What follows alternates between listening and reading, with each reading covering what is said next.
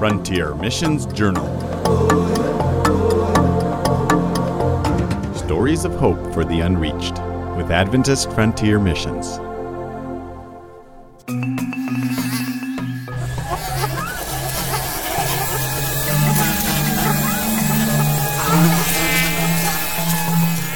As we pressed deeper into the swamp, thousands of mosquitoes swarmed us in a cloud, biting our exposed skin. Soon I was itching all over from the bites. The going got worse, and I began sinking up to my waist in the smelly ooze. I find it hard to believe that mountain men live their entire lives in this filth, but they do. They have learned how to walk and not sink in. This is when they told me that Wawi and Auni were at war.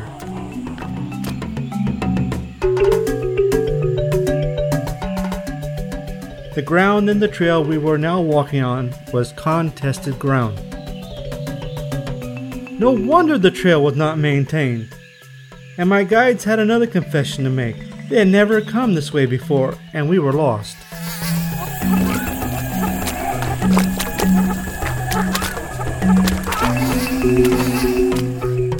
blood sucking swarms of mosquitoes? Thorns? Oozing mud up to your waist and traveling on a trail contested by warring tribes? And, oh yeah, lost. This story sure puts the frontier into Adventist frontier missions. But why would a missionary put up with all this? Well, you're about to find out. David Hicks and his wife Edie are AFM missionaries serving the Ama and May River peoples of Papua New Guinea one of the most remote mission stations AFM operates. They teach the indigenous people construction techniques, reading and writing, and most importantly, about God and His love. David calls this story My Hike to Wawi.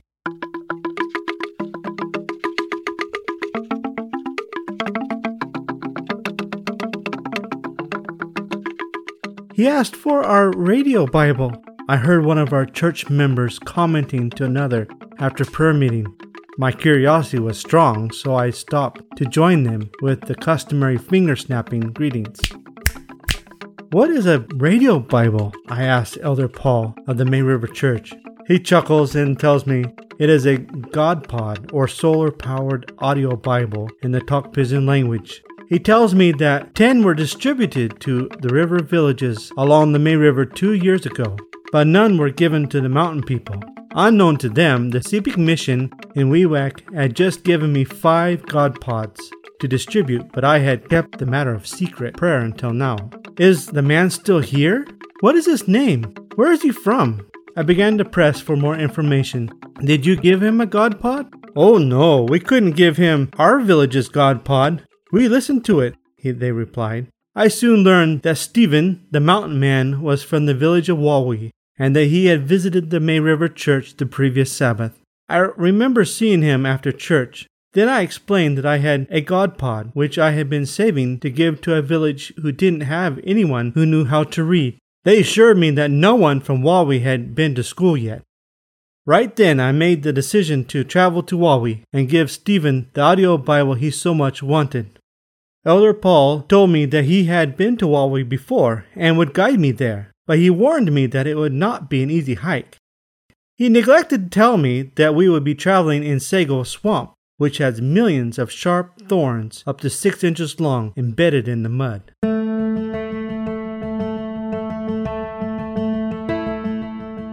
The very next Sunday, early in the morning, we departed by boat upriver to an oxbow lake between the villages of Auni and Mami where we were told we would find a trail that would lead us to Wawi.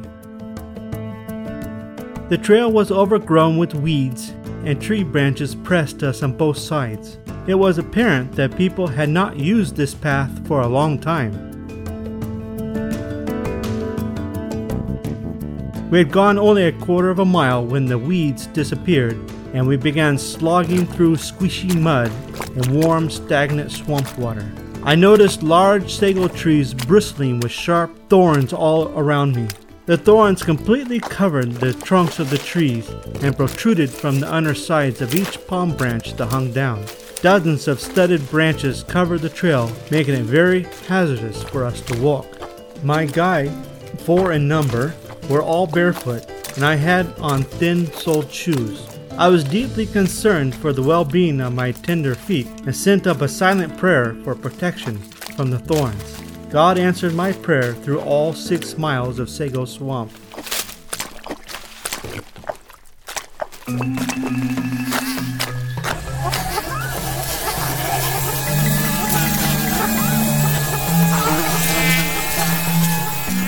As we pressed deeper into the swamp, thousands of mosquitoes swarmed us in a cloud, biting our exposed skin. Soon I was itching all over from the bites. The going got worse, and I began sinking up to my waist in the smelly ooze. I find it hard to believe that mountain men live their entire lives in this filth, but they do. They have learned how to walk and not sink in. After another hour and a half of trekking through mud and across slippery logs, we arrived at the charred remains of a house. This is when they told me that Wawi and Auni were at war. This house had been burned last January and four men had been wounded with arrows during the raid. The ground in the trail we were now walking on was contested ground. No wonder the trail was not maintained. And my guides had another confession to make. They had never come this way before, and we were lost.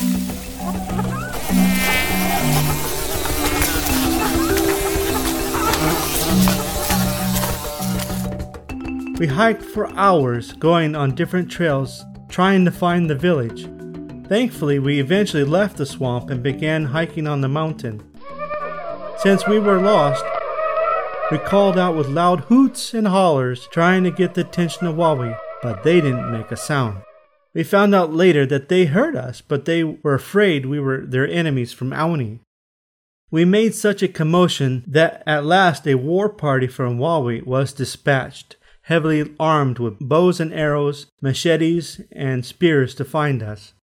It was late afternoon, and the sun was no longer visible because of the thick upper branches of the huge trees of the mountain. My legs were tired, and I found myself stumbling over tree roots on the steep path. We had had nothing to eat since breakfast, and our water was gone, and I was beginning to visualize what it would be like to spend the night outside when the warriors from Wawi found us.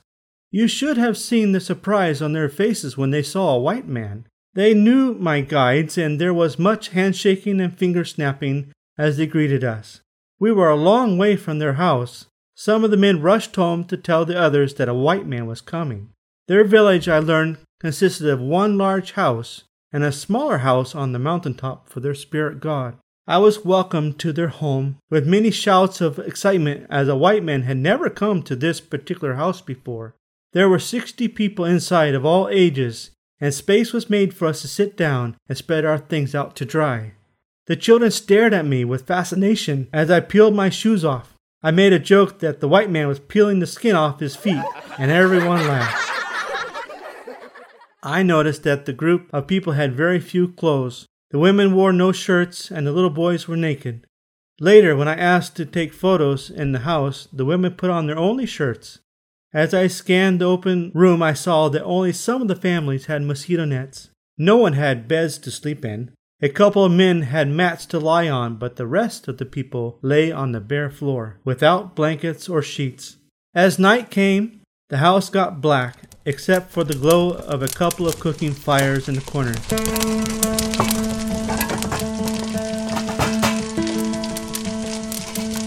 I counted a total of eight fire pits in the house. They cooked leaves and sago starch for me to eat. I ate their simple meal with much gratitude. Then we began to talk, as was custom. They questioned me very directly why had I come to their village house. I told them that I had heard that Stephen wanted a God pod, so he could listen to God's word. I presented gifts of salt and soap to the leader of the village, and he was very pleased. Then I gave Stephen the God pod. He clutched it in his hands like it was the most precious thing. We spent the next couple of hours talking about God while the villagers crowded around us listening. Later, I brought up the topic of making peace with the village of Auni and found that the men were ready to make peace if we helped set up peace talks and to mediate. By this time, I was ready for bed and I could see other people settling down to sleep. One man was sleeping on a wooden shield captured in battle from the warriors of Auni. I was still sitting talking when something crawled up and bit my leg. I jumped up, rubbing my leg, and turned on my flashlight, and to my surprise, I found a cockroach had bitten me. I looked around and discovered that the house was crawling with thousands of them. I needed no convincing to get into my mosquito net that night. I felt sorry for the families that didn't have protection from the cockroaches. I woke up to screams five or six times during the night as the children were bitten in their sleep.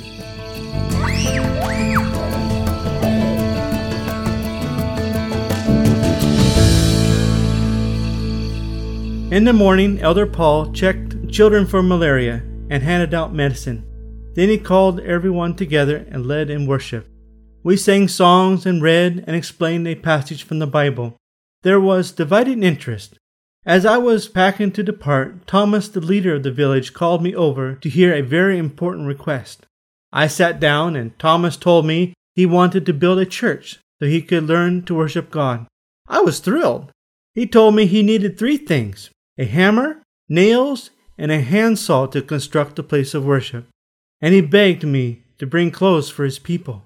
He told me he was ashamed to worship God in clothes with big holes showing his body part. I told him I would do my best to help him and his people. My friends, please pray for Wawi that God will gain a foothold there. They worship an unclean spirit in the house on the mountaintop. The leader of their false god was not pleased that we were there.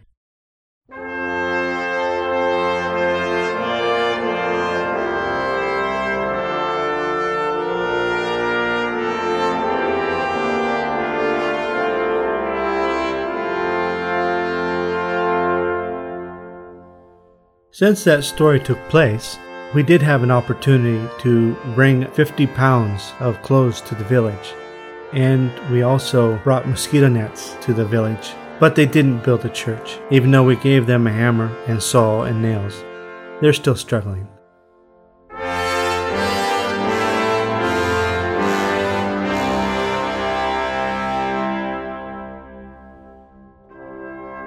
This flower whose fragrance tender with sweetness fills the air, dispels with glorious splendor the darkness everywhere. True man, yet very God, from sin and death he saves us, enlightens every load.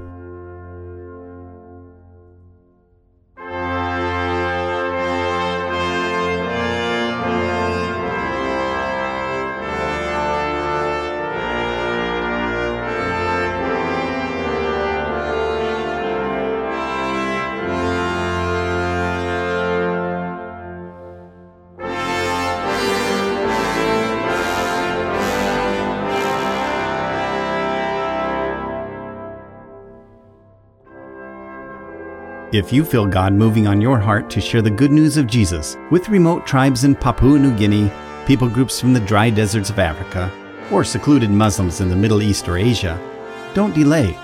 Pray for guidance. Then call 800 937 4236 or point your browser to afmonline.org and click on Be a Missionary on the homepage. Time is short. Won't you join the front lines of mission service today? That's 800 937 4236 or afmonline.org.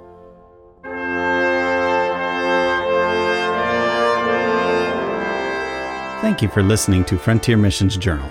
God bless.